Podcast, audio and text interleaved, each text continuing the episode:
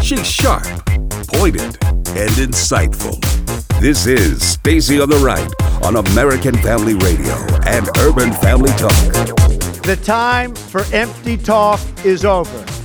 Now arrives the hour of action. Do not allow anyone to tell you that it cannot be done. No challenge can match the heart and fight and spirit of America. A new national pride will stir our souls, lift our sights, and heal our divisions. Together, we will make America strong again. We will make America wealthy again. We will make America proud again. We will make America safe again. And yes, together, we will make America great again. Now, filling in for Stacy Washington, here's Miki Addison. Welcome to Stacy on the Right on American Family Radio and Urban Family Talk. I'm Miki in for Stacy Washington, and it's great to be with you. Where, I mean, unless you've been under a rock for the last almost two years, you know that the Mueller report is out, and you know um, what you've always known that, as Van Jones put it, thank you, Project Veritas, it's a nothing burger. Russian collusion. It's that's that's what it is. That's what we have known that you've got radical leftists, you've got liberals, you've got Democrats who wanted to undermine this presidency and wanted to cast doubt on this president, wanted the American people to um, find a reason to doubt a duly elected uh, president. And um, and now we know that um, the president has been exonerated. There is no collusion. I mean, you know, this is something that the president and his administration um, have said from the beginning. This is something that discerning and fair minded Americans um, have known. And this is something that, in only hushed tones, though, that liberals and leftists have also known, and they have also communicated this among themselves. The aim was to go after President Trump and to go after his administration. And now here we are 40 FBI agents, 19 lawyers, 28 subpoenas, $25.2 million, 22 months of investigation. And, you know, the expectation was that this president would, um, you know, come out, that eventually he would be indicted, that you'd have more people around him falling. I mean, every week as you followed it, um, there was new talk that you know, uh, oh, you know, Donald Trump Jr. He's he's next. He's gonna he's gonna be next. It's gonna be Jared Kushner. He's next. But what we have found is that we have found um, our Justice Department um, wielding a weapon against conservatives, and we found this reflected in this so-called investigation. And the thing, you know, I think so many Americans have tried to process this and try to take it into consideration. And I will say this um, I experienced yesterday a fair amount of anger because when you consider the level of corruption, and we've got to be talking about high level and deep corruption for this to be the narrative for nearly two years here, right? And you consider the amount of people whose lives were adversely affected by this charade that was Russian collusion. I mean, not only is the president exonerated, but his team is exonerated. His staff is exonerated. Um, there are no more un- indictments that are being called for. I mean, this is just incredible that we have found ourselves here. But the president has said this from the beginning. And the president, even last week, he was interviewed by Maria Bartiromo, and, you know, he was asked about um, the Mueller report and, you know, that it's coming out soon and how do you feel and all of these things. And one of the things that he said, and I want you to hear it in just a second here, but one of the things that he said is exactly my sentiment. And I think that you would feel this too, that this should never, ever, ever happen to another president again. This should never happen to an American president. It should never happen to someone who is seeking public office because what happens to the American people when things like this go on unabated, when it's not checked, when people don't push back, is that you have actual good people who could be holding public office who don't want to do it because it's not worth it. Like, like, why would good people put themselves in a position to be attacked in a way that this president and his administration and his family have been attacked? They just wouldn't do it. This is clip four. Let's roll it. There's so much fake news out there, it's a disgrace. Uh, if you look over the past two years, how many breaking news stories was there about me that turned out to be non existent? So many of them. How are you going to get anything done with all of this? Uh, this should never happen to another president. What happened to me, they came up with an excuse for losing an election. This should never happen to another president because most presidents wouldn't be able to take it. I know the politicians, I know the president, I know, I know what we're dealing with. Most people wouldn't be able to take it. Let me tell you something, Maria. What happened to me should never happen to another president of the United States because I, de- I depend on this right here, mine, not other people. Yeah. And what they've done is a fraud. It's a fake. It's a witch hunt. It should never happen to another president. It should never happen to another president. Let me tell you something. I made some observations about this interview that the president did um, with Maria Bartiromo last week ahead of this um, Mueller report coming out. And uh, one of the things that I observe now, I will tell you something. As a Christian, I think it is our duty. I think it is our duty, our express duty, to make sure that we operate according to a biblical standard, right? So, as a Christian, I think it is instructive for us to say, hey, you know what? That's not godly. That's not biblical. But we also have to be careful that we don't find ourselves in agreement with opposition, those who oppose godliness, those who oppose righteousness. And that's kind of where Christians found themselves in, in the wake of the 2016 election. We found ourselves saying, well, you know, the president said something that I don't agree with. I don't think that that's the way that you should say it. The president professes to be a Christian we should stand up and we should say, you know what? If he's still growing in the Lord, um, we have to acknowledge that, but we don't want to set that as a new standard. That was one of my biggest beefs with people who would say, well, you know what? He's our president and we need to protect him. And so that's just okay. No, that's not just okay. When the president does something that demands that as a Christian, you stand up and say, no, that does not comport with scripture, then you stand up and say that, but you don't dogpile because that's what the left wants. You don't dogpile, right? We've got a lot of people who started out uh, during the primaries, they were never Trumpers. And I understood that. I understood that because there were a lot of people in this field where you say, well, no, I, I think, you know, from a moral standpoint, we're going here and we're looking at this, and that's fine. But what I will tell you is that from a biblical standpoint, there is no space left. And I think that this Mueller report makes it makes it clear for those people who were still sort of out there waiting and saying, you know, well, man, there's just a smallest amount of doubt. We just don't know. Uh, now, so now that's done. Now that's done. So that means now that the Trump administration turns its attention toward 2020 as they should, looking for reelection. But I want to comment on something in the wake of all of this. The thing that's most disturbing to me is to see, well, actually, I say most disturbing, you know, all of it's disturbing. All of it is disturbing. All of it is troubling. All of it casts doubt um, and you know a shadow over our our federal government. It casts doubt and a shadow over the Justice Department. All of these entities that we actually need to operate with integrity. We actually need them to do well in our culture. We, we, we are actually depending on that. And so when that fails, where else do we go? So now you've got liberals, you've got Democrats who are already circling the wagons and they're already saying, well, maybe there was something wrong with Mueller's investigation. Let me tell you why that's a problem. If you take two years, if you spend $25.2 million, you've got 2,800 subpoenas. 40 FBI agents, and there's a problem with that investigation, guys, we cannot trust these institutions. Then our culture collapses. We, we can't want that to be true. But you know what? Because of their nearsightedness and because of their thirst for power, you've got Democrats and you've got liberals who are going to pounce on this to find the problem, to find the problem that fits their narrative, even if it costs the stability of our nation, guys. Even if it costs the stability of our nation. Why? Because they're power thirsty because they are committed to destroying this country. Because they're committed to continuing to pull whatever string is present so that they can unravel the fabric of this country. And what is the role What is the job of the Christian? What are we supposed to be doing? Now, from that point, let me say this.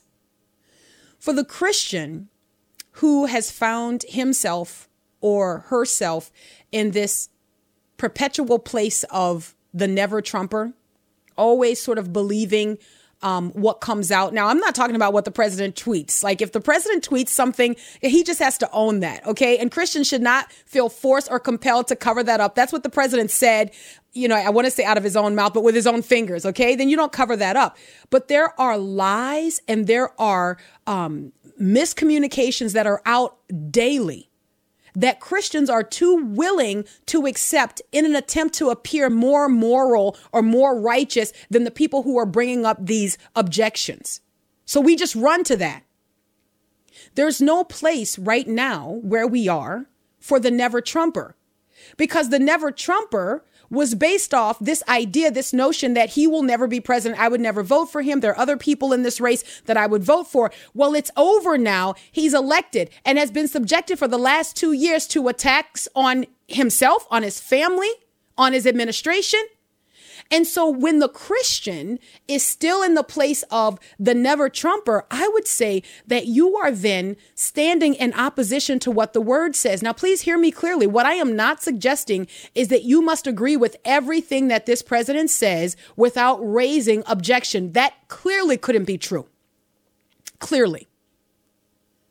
But to be in the position that you are still saying things, even if it's in your heart, and the way that you communicate on social media, that you are saying never Trump, then what you are actually saying is that I am in opposition to God's authority because it is God who installs kings and deposes them. It's God who puts people in positions of leadership. And the Lord, by the Spirit of God, has compelled us to pray for those who are in leadership over us, that we might live peaceful lives. This is pleasing to God. First Timothy chapter 2 says, First of all, then, I urge that supplications, prayers, intercessions, and thanksgivings be made for all people, for kings and all who are in high positions, that we may lead a peaceful and quiet life, godly and dignified in every way.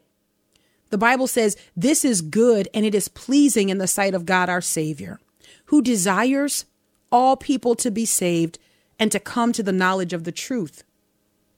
So here is my point here. Of course, there will be ad nauseum discussions about what the Democrats will do and what the liberals will do as they circle the wagons. But I think there is something for us to understand and to take into consideration as we consider the President of the United States. He said something in the clip that I played. He said, You know what? He said, I, I know what's out there. He said, basically other politicians would not have been able to withstand what I have stood against. And he's talking about the stability and the strength of his mind.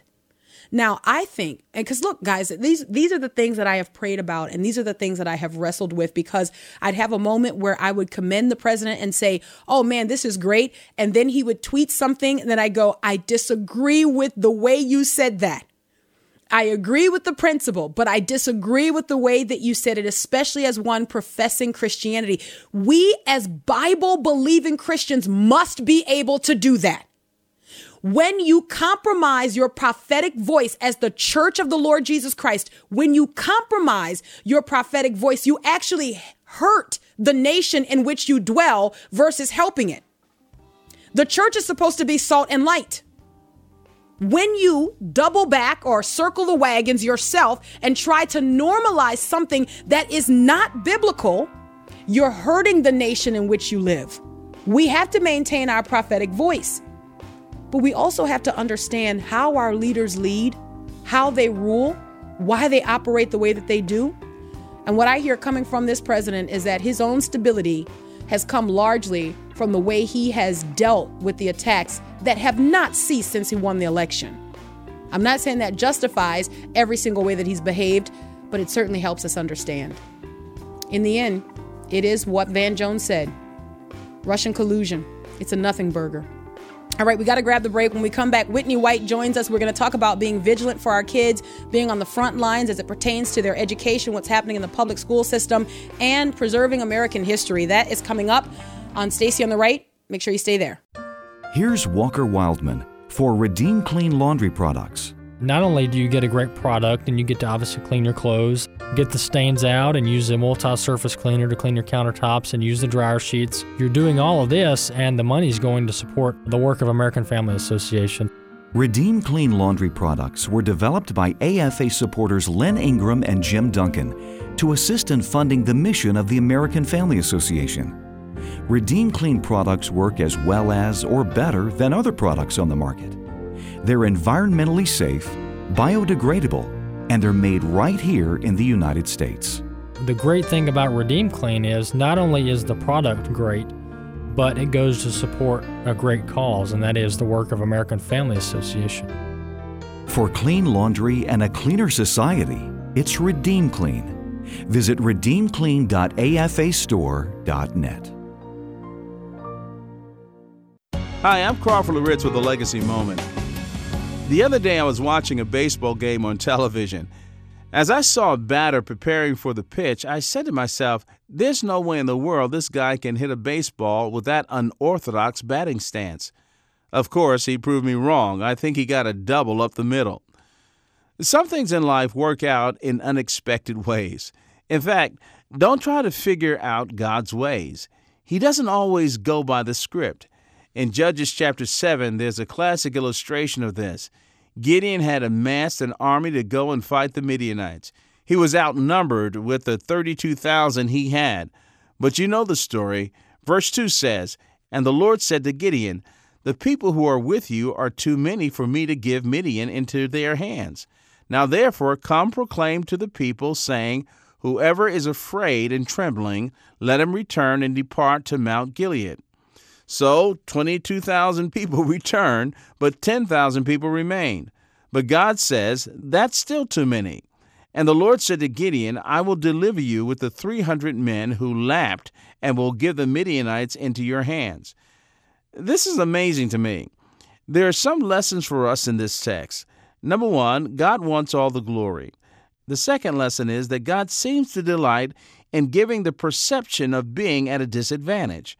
Of course, we know that our great God is never at a disadvantage. Then, number three, God wants all to know that He does what He wants to do the way He wants to do it. Now, here's what I want you to remember today don't write a script and expect God to follow it. You'll be sorely disappointed. Just listen to Him and do it His way.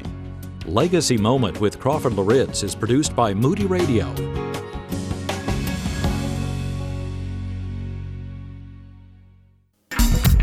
Welcome back to Stacy on the Right on American Family Radio and Urban Family Talk.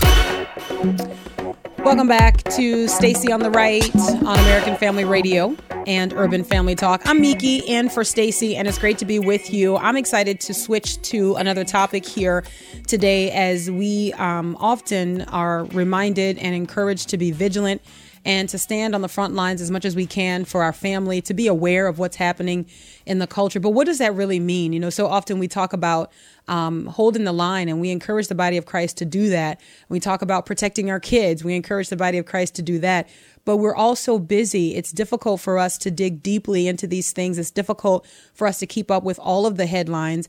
But I would suggest that there probably are a few headlines that when we take those things and couple them together, we can see that there's a clear attack on the family as God has designed it, and then also on the kids that God um, blesses within the, the union of, of the marital relationship. And so we want to talk about that today. And my guest is Whitney White, who is a freelance journalist and also a blogger for The Stand here at the American Family Association. And she's also an author, a children's book author. We're going to talk about that, how she finds time to do that on top of homeschooling her three older boys. And she's got a fourth that will be coming up the pike for schooling. Whitney, I don't even know how we're on the air right now. Like, how are we doing this? well, I thank you for having me. I really appreciate it. This is such, such a blessing to me. Oh, well, I'm excited, you know, because I was reading last week and I came across your most recent blog for The Stand. And I was just reading it and it so grabbed my heart because I was like, man, you know, this is the attitude and this is sort of the the the heart of the mom who is you know sort of like that that mama bear. Like we we see what's going on in the culture and we see that there is a rabbit culture that is coming after our kids. And the right. title of this blog is are you paying attention? Um, give our listeners a little bit of your background and um, and then let's go from there and talk about this recent blog post and then we'll we'll land on talking about you as an author Okay. Well, um, my degree is actually in education, and I, I never, in my wildest dreams, pictured myself as a homeschool mom. Um, you know, I came through the public education system. I actually went to a really good school with really good, genuine, decent teachers um, mm-hmm. who really set the bar high. You know, I mean, they did a great job. Uh, they lived um, righteously. They weren't perfect people, but they did so so well that um, you know, as a teenager, I didn't want to do anything in the classroom or out of the classroom or on the ball field or off the ball field that would let them down. You know, mm-hmm. I, I really respected them, and times have changed a lot since then. But they were great people, and so in watching them, I thought, you know, this is great. This is what I want to do.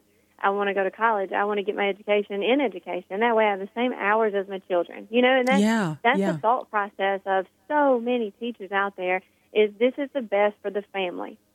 And so that's what they do. They go and they, they do this so that they can have the same schedules, the same patterns, but times have changed. Times mm-hmm. have changed so greatly. And I could see that from the time that I was in high school until the time that I did my practice teaching. The school that I did my practice teaching at was so vastly different from where I was educated because mm. here's the main thing I couldn't tell the difference. I couldn't distinguish between conversations between the adults, the teachers, and the students.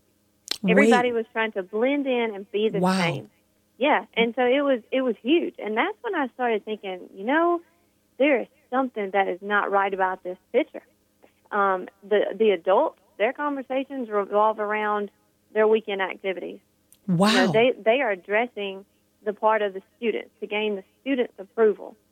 Um, you know, at, at my school, all the the teachers dress like mamas. You know, they look like mamas, and now these teachers are looking like the students. Wow. And so yeah. Everybody's trying to blend in and be the same and approve of everything and and and do the cool thing, not the righteous thing. Yeah, and, and, there's no line of authority anymore. No, you know, no, like you. Not. Yeah, like you, Whitney. I, I went to public school, um, and went to public college, university, and everything. And you know, it never entered my mind um, that we would one day homeschool because my my thought was, well, I mean, the Lord saved me, and I turned out fine. Like, I mean, right. you know, the but the times, as you say, have completely changed. But continue. You were making some observations. So, did you eventually become an educator vocationally? I did. I taught two years in the public school system, and um, I taught uh, developmentally delayed children in mm-hmm. special education. And so it was a very hard job, but it was a very rewarding job. I really enjoyed it. But as I began to have children, I began to see, you know what? I'm investing so much time in these other children, and somebody else is raising mine. This mm. is not hmm. right. This is not how this is supposed to be. Now, I had the best um, caregivers for my children that mm-hmm. I could ever ask for. Mm-hmm. But it was my job, Mickey. It was my job to raise those kids. Mm-hmm. And so that weighed so heavily on me. And thankfully, my husband was so supportive of it, absolutely supportive. And um, he also saw the value in um, educating our children because education is discipleship. They go hand in hand. Yes. They're not separate right. entities, they are the same. And so, you know, and, and if you go back to the word, which is where we should always go back to. That's right. Um, Titus 2 tells us that the women are to train the younger women and the men are to train the younger men. That's right. And, and we should always be in an act of discipling, whether it be our children when they're in the home, when they're small, mm-hmm. or after, you know, after they get out of our house, we should always reach back and grab a younger woman. And I think that that's where, you know, the, the fall of our culture is coming from. We have stopped discipling. You know, we That's get to so that right. age and we retire and we think we're done. Yeah. Now it's time to be happy and live for Yeah. me. No, ma'am. You And reach the- back and you bring somebody else up. and the body of Christ is suffering as a result of that. What an astute Absolutely. observation you're making that we have so moved away from that. We've moved away from that with our kids, but even um, on a on a bigger picture level, we've moved away from that in the church. We don't see the value of discipleship, and so essentially, what we have done.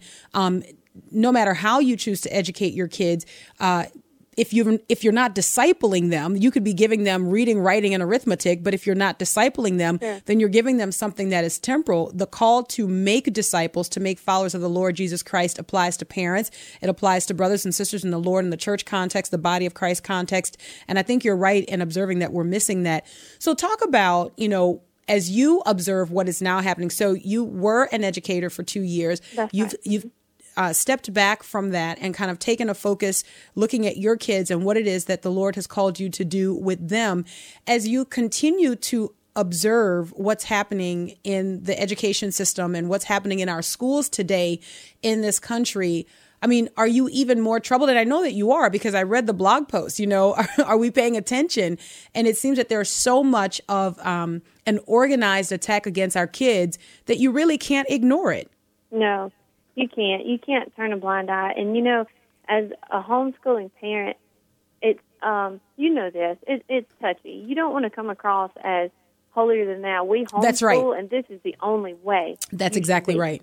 Because there are exceptions. There, there are times when you know there are single mothers, single fathers. They've got That's to right. their kids. You know that there Mhm. are exceptions, and you don't want to come across as your way is the only right way. And That's then right. you've got the other side that says, you know, you should have you should have your Christian kids in public school.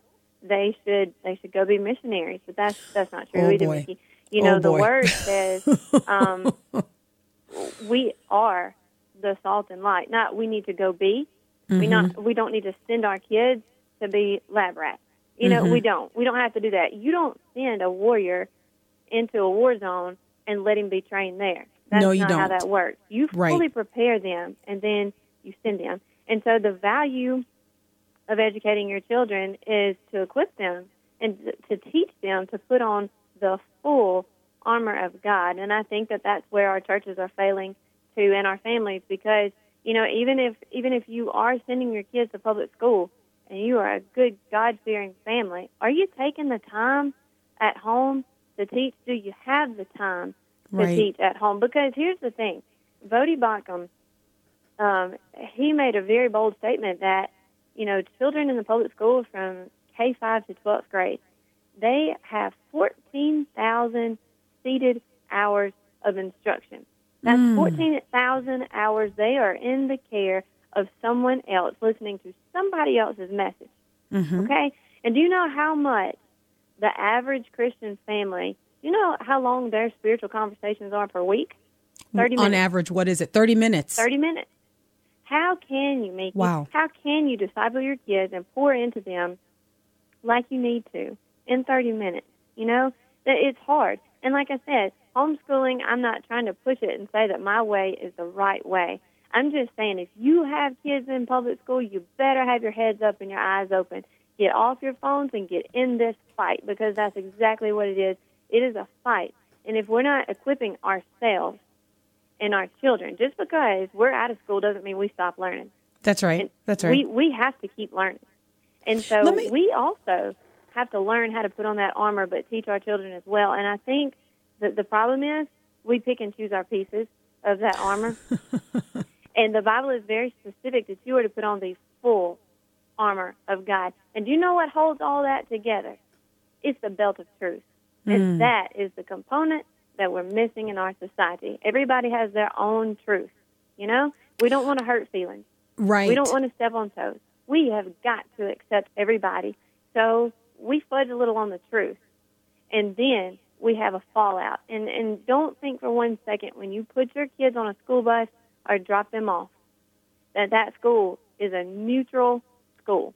No, and and let's talk about that for a minute here because I think that um, there's a lot that happens sort of it pops here in california it pops here in new york it pops here in houston Mhm. you know and so what happens is that people sort of look at these in- incidents as as if they are isolated right, Right, and they say well that's not you know that's not happening everywhere but when you start to string them together you find a consistent move to really rob our kids of their innocence and to grab Right. the minds of our children you string some of those together in your post um, in your your your blog post about you know whether or not parents are paying attention let's talk a little bit about what you observed and what really caused you a certain level of alarm that you felt you should warn parents Well, you know, as you and and let me say this real quick. The reason that um, I stumbled across these was because I was in the car and I was listening to American Family Association and Mhm. uh, American Family Radio, and I listened to, to two or three different programs about the same thing. And as moms, especially homeschooling moms, um, if you've got multiple kids, it is so hard to to stay aware of what's going on. It is a fight in itself just to be aware of, of all that's going around you.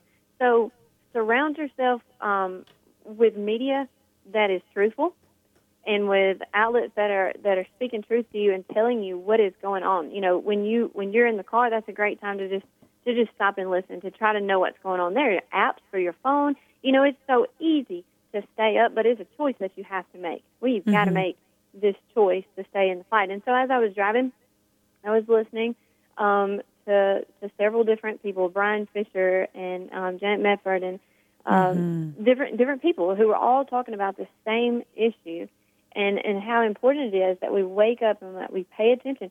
And so, you know, as I'm sitting here and I'm listening to this, here's the thing that's so scary to me. Children are taught um, from the very beginning listen to your authorities, respect your authorities, obey your authorities. Now, when you bring in a man in makeup, and hi- this authority figure, this person who is obviously bigger than these children, he is an Yes. authority, he is a, an adult, and he begins to tell these children, you might be in the wrong body. mm-hmm You may look like a boy, but you may very well have a girl brain, or you bring in these um, these the Planned Parenthood groups with curriculums that are just completely inappropriate, Mhm. and they begin to say, you know, your parents assigned you a, a gender at birth, but you have so many options. You have 70 different options to choose from. Now, my mind cannot comprehend because my mind only thinks of two. Right, And my mind right. cannot comprehend 70. Like, where does this stuff come from? You know, so this, it, it's confusing to me.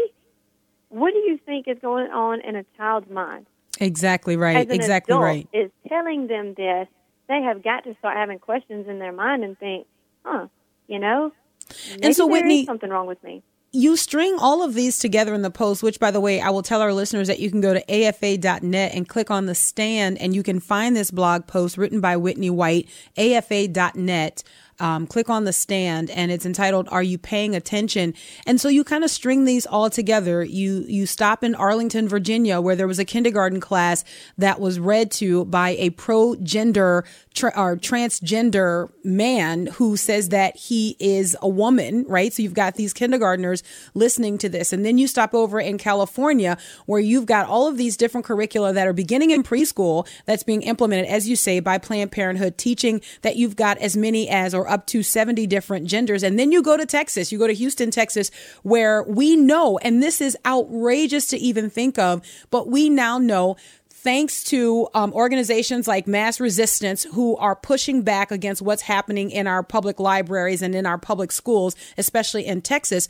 Um, but you had a drag queen, um, so called self identified drag queen, reading um, to preschoolers who we now know was a registered is a registered sex offender Right. and when you string all of this together we are incredibly busy but i what i want and the reason i invited you on and i'm so glad that we're having this conversation i want busy moms to take a step back and say wait a minute this is not by accident this is by design Right. Absolutely. You're exactly right. I tell you what, let's do. Let's grab the break. On the other side of the break, we'll come back. I want to talk about the children's book that you have written and your love for history. And we'll continue to encourage parents and moms who are listening to hold the line, guys. We are almost there, but we're not there yet. So we need to keep holding the line and be vigilant. This is Stacy on the right on American Family Radio and Urban Family Talk. I'm Miki. We'll be right back.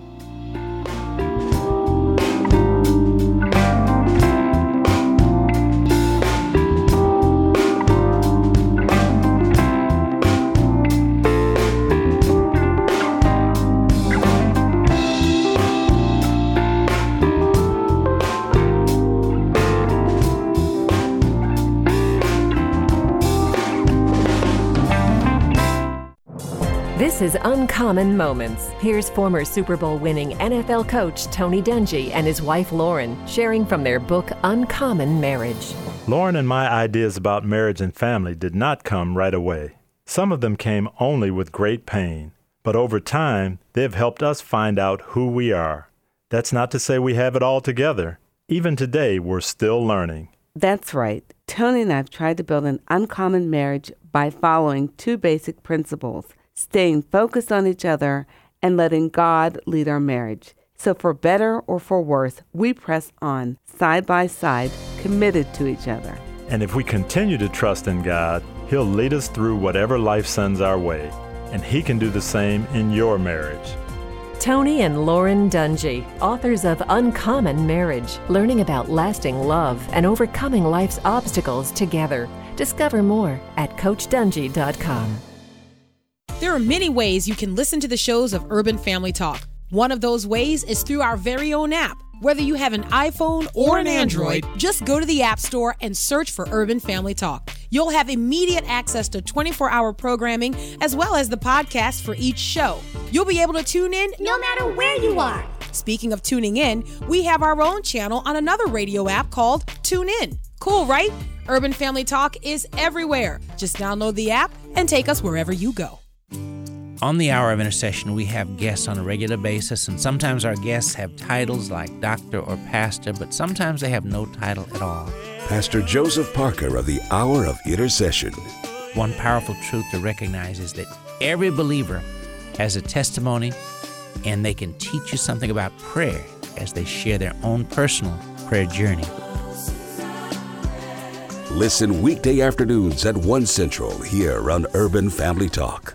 The Dean's List with Janice Dean. The Dallas Public Library makes today's Dean's List for giving away prom dresses to high school students. High school proms are unforgettable celebrations for teenage students preparing to start the next chapter of their lives. But unfortunately, prom outfits can be pricey. So the library hosted their Fairy Tale Closet program at both of their Texas locations, during which students were encouraged to hunt through racks upon racks of free, new, and gently used formal wear that were all donated by local residents. Melissa Dees is the Communications and Youth Service Administrator, and she was overwhelmed with how many people wanted to help. One year there were twins who were both needing a dress, and their mom was, you know, kind of frantic about what she was going to do. And they were so grateful to um, receive the dresses that they came back and acted as volunteers. Thank you, Dallas Public Library. You made the Dean's List.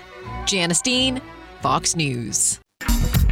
Welcome back to Stacy on the Right on American Family Radio and Urban Family Talk. Welcome back. This is Stacy on the Right on American Family Radio and Urban Family Talk. I'm Miki in for Stacy, and it's great to be with you. Whitney White is my guest, and we're talking about um, as parents just being vigilant and holding the line. Um, we started off talking about the latest blog post that she's written. Are you paying attention? You can find that and read it for yourself over at afa.net. Click on the stand, and you can read not only that article, but art, other articles that Whitney's written. She's a freelance journalist, and she's now an author as well. So we're going to talk about that in just a minute. But before we move too far away from what is happening in our public school system and why parents need to remain vigilant, I'm going to tell you something when I started my journey as a parent, it never entered my mind that um, Will and I would homeschool our kids. In fact, we were missionaries. We were missionaries. And so we believed that we would equip our kids and that our kids would stand against wickedness in their generation and they would turn out okay just as we did. And, um, and then they started going to school. And then we realized that they weren't ready. We realized that they were not equipped and that they were not trained. And it was the smallest of conversations that they would come home asking us questions about that taught us they were not ready. And I began to feel really grieved that they were being set up to fail if I didn't take a larger role in their lives and really equip them with the gospel. I want to say this we have a lot of sharp five year olds, we have a lot of sharp six year olds. We've got some really intelligent seven and eight year olds in the body of Christ. They have made a decision to follow the Lord Jesus. But I got to tell you, for many of us, it's true that our kids at that age are not able to provide a robust defense of the faith. They are not able to stand against the wickedness that comes at them on a regular basis. I want to couple what I'm saying now with a new Barna study that is out that finds that Protestant pastors see school as a negative influence on spiritual formation. This is a new study that's out by the Barna Group, and, and it grabbed my attention because I thought this means two things. One of two things, if if not both of them together. This means parents have got to put in the work. If you've got your kid being educated outside of your care, parents have got to put in the work to make sure that they are shoring up their kids and protecting them against this culture or you've got to take some drastic steps and you've got to take over educating your kid yourself. Parents all across this country and around the world, by the way, are making this decision. And we're not calling for a mass exodus from schools, but what we are calling for is for parents to realize that the enemy is after the heart and he is after the mind of the next generation of the church. So often we look at our kids and we see them walking around and we're like, oh, look, it's so cute. But let me tell you something. Your kid, when they come to the knowledge of the Lord Jesus Christ, do not have a Holy Spirit Junior living inside of them the Holy Spirit of God comes to live inside that kid who gives his heart, his life to the Lord Jesus Christ and submits to the Lordship of, of, of Jesus. And so we've got to be protective of that kid as that kid is growing. Here's the information from the Barna Report. And Whitney, I'll just bring you in. You can comment, jump in um, as you hear things that kind of like spark, you know, this provoked you in some way. But this is how the story begins or how the report begins. A majority of Protestant pastors and half of Catholic priests believe that school is a negative negative influence on a child's spiritual development. That's according to a new report by the Barna Group. Barna partnered with a religious think tank named Cardus to interview 650 Protestant and Catholic church leaders uh, last year about spiritual development among the youth. Respondents were asked to rank certain entities regarding whether they had a positive or negative influence on a child's spiritual development. Here were the categories parents and family, the church, school, peers, and friends. Those were the categories. Now, Christian community, and then culture and society.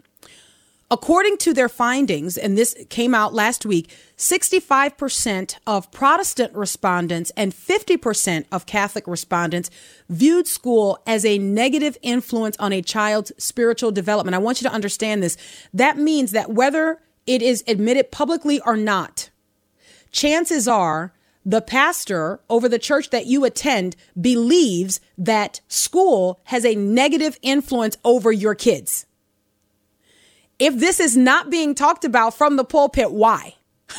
why? If we are not being called to be vigilant to help our kids stand, if we are not giving our kids a robust apologetic and defense for the faith, why aren't we doing this? If this is true, chances are you talk with or you're taught by on Sunday morning someone who agrees that the public school system has a negative influence on your child's spiritual development. This should be discussed from the pulpit. This should be discussed over coffee among moms.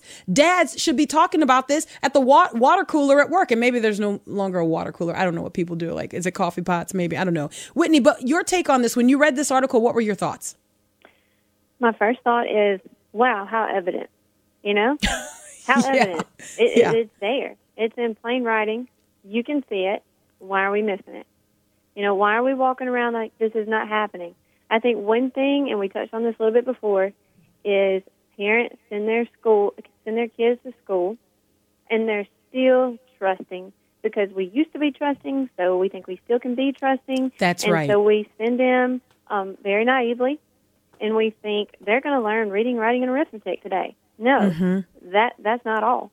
Um, and you know, you may have a school with fantastic teachers, just like I said, and thank God that there are still good Christian teachers in those buildings, and we pray for them. Amen. We need them. We and need please them. Stand and continue to hold the line and stand your ground. We need you there. We appreciate you being there. We want Yes. you there. But for the parents who send them innocent children um, whose minds can be swayed so easily, you just you got to have your eyes open. You got to know what you're sending your kids into. Essentially, you're sending your kids into a pagan society Mm-hmm. because you know the school wants to claim neutrality, and I said this earlier, but they are not neutral. That's They're right. not. They're not neutral. And as Christians, Miki, we are not to be neutral either. That's because right. Joshua so boldly said, "Choose you this day whom you will serve." You know, Mhm. and then Jesus says, "If you're not for me, you're against me." Now you tell me, are the schools for Jesus? Are they? They're not. They're not anymore, and they're not neutral. And they can claim neutrality all day long and say that they are, but the fact is that they are not. They want Jesus out of the school, and they want the new ideas to come into the school. And this, um, this is really where you know I feel that um, we've got to get back to our history, and this is really the pull for writing this book is because you know we send these kids to school and we say, "Now you go learn," but but we think that our learning has stopped, and that's simply not true. And when I look back at the education that I received, and mind you, I did have good school teachers, and I did come from a good system. I realized that I didn't value my education. I'm not going to put it off on anybody else. I'll take that on myself. You know, I was um, very sports oriented, and that's what I wanted to do, and that was my focus.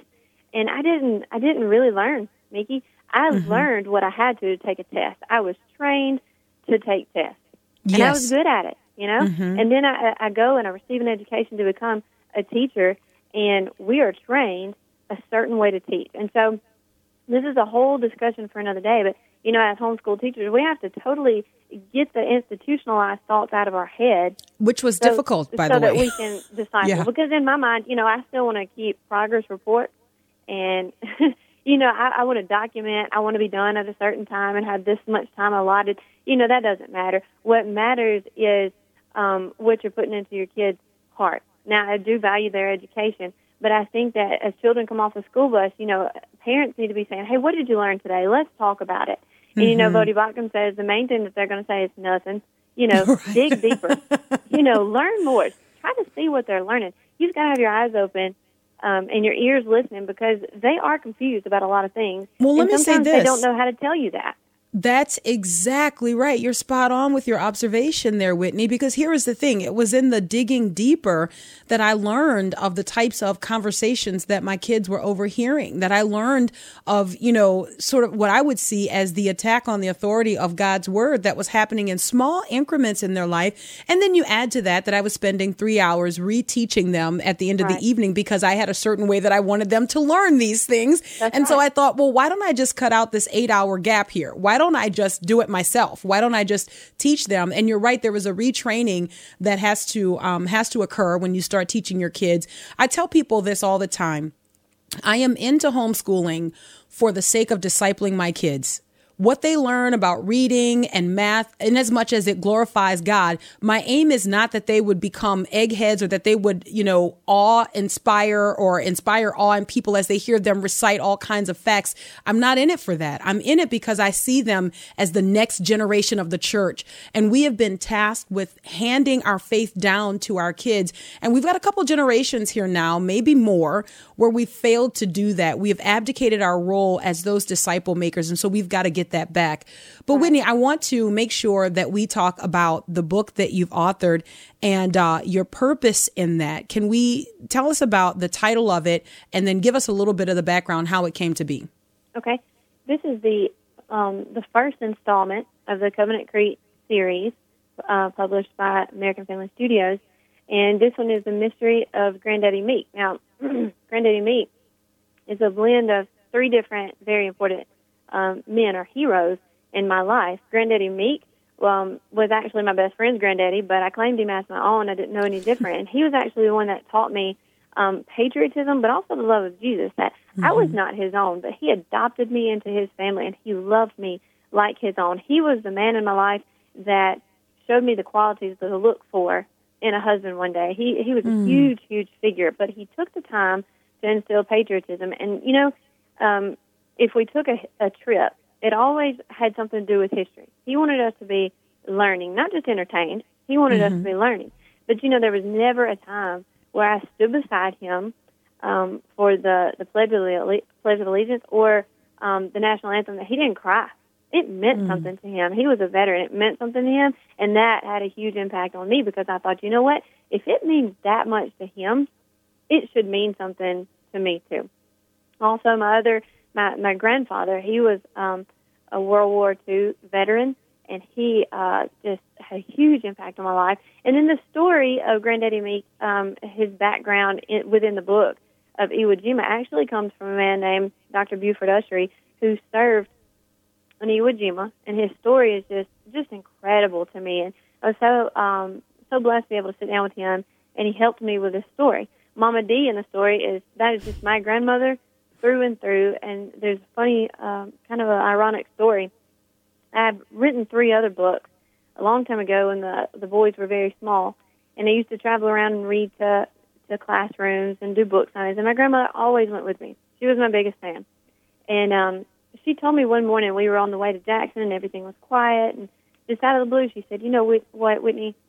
Um, one day you're going to write for America. People are going to know your name, and you're going to write for America." And I laughed it off, and I said, "Well." I think you're a little partial on your authors. and she said, No, I, I'm not partial. This is what I pray for. And if you use your gifts and talents for the Lord, it'll happen. You're not going to write just locally for friends and family. You'll write for America.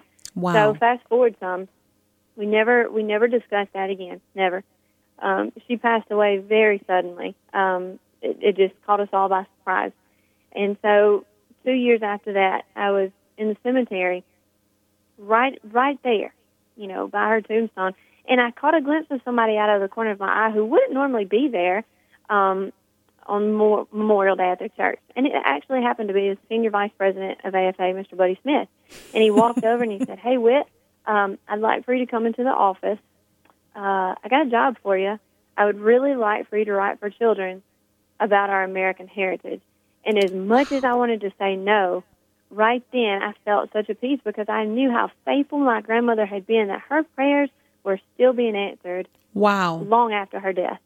And so we uh, we came into the studio and we we began to throw out ideas and discuss, you know, how will we approach this for children? How will we teach them about their American heritage? And at first, you know, we thought about a lighthearted, just a little picture book. And then the more we prayed about it and we thought about it, I said, no, you know, this, this needs to be rooted in the family because this was our command that we would impress these things on our children and we would pass them down and we would teach. And if you go back, you know, to the Old Testament, history is very important to God. Very That's important. right. That's right. He, you know, when Moses, just before Moses was about to die, he stood for hours and gave a complete history lesson to these people. And do you know why? It's because they were the young people.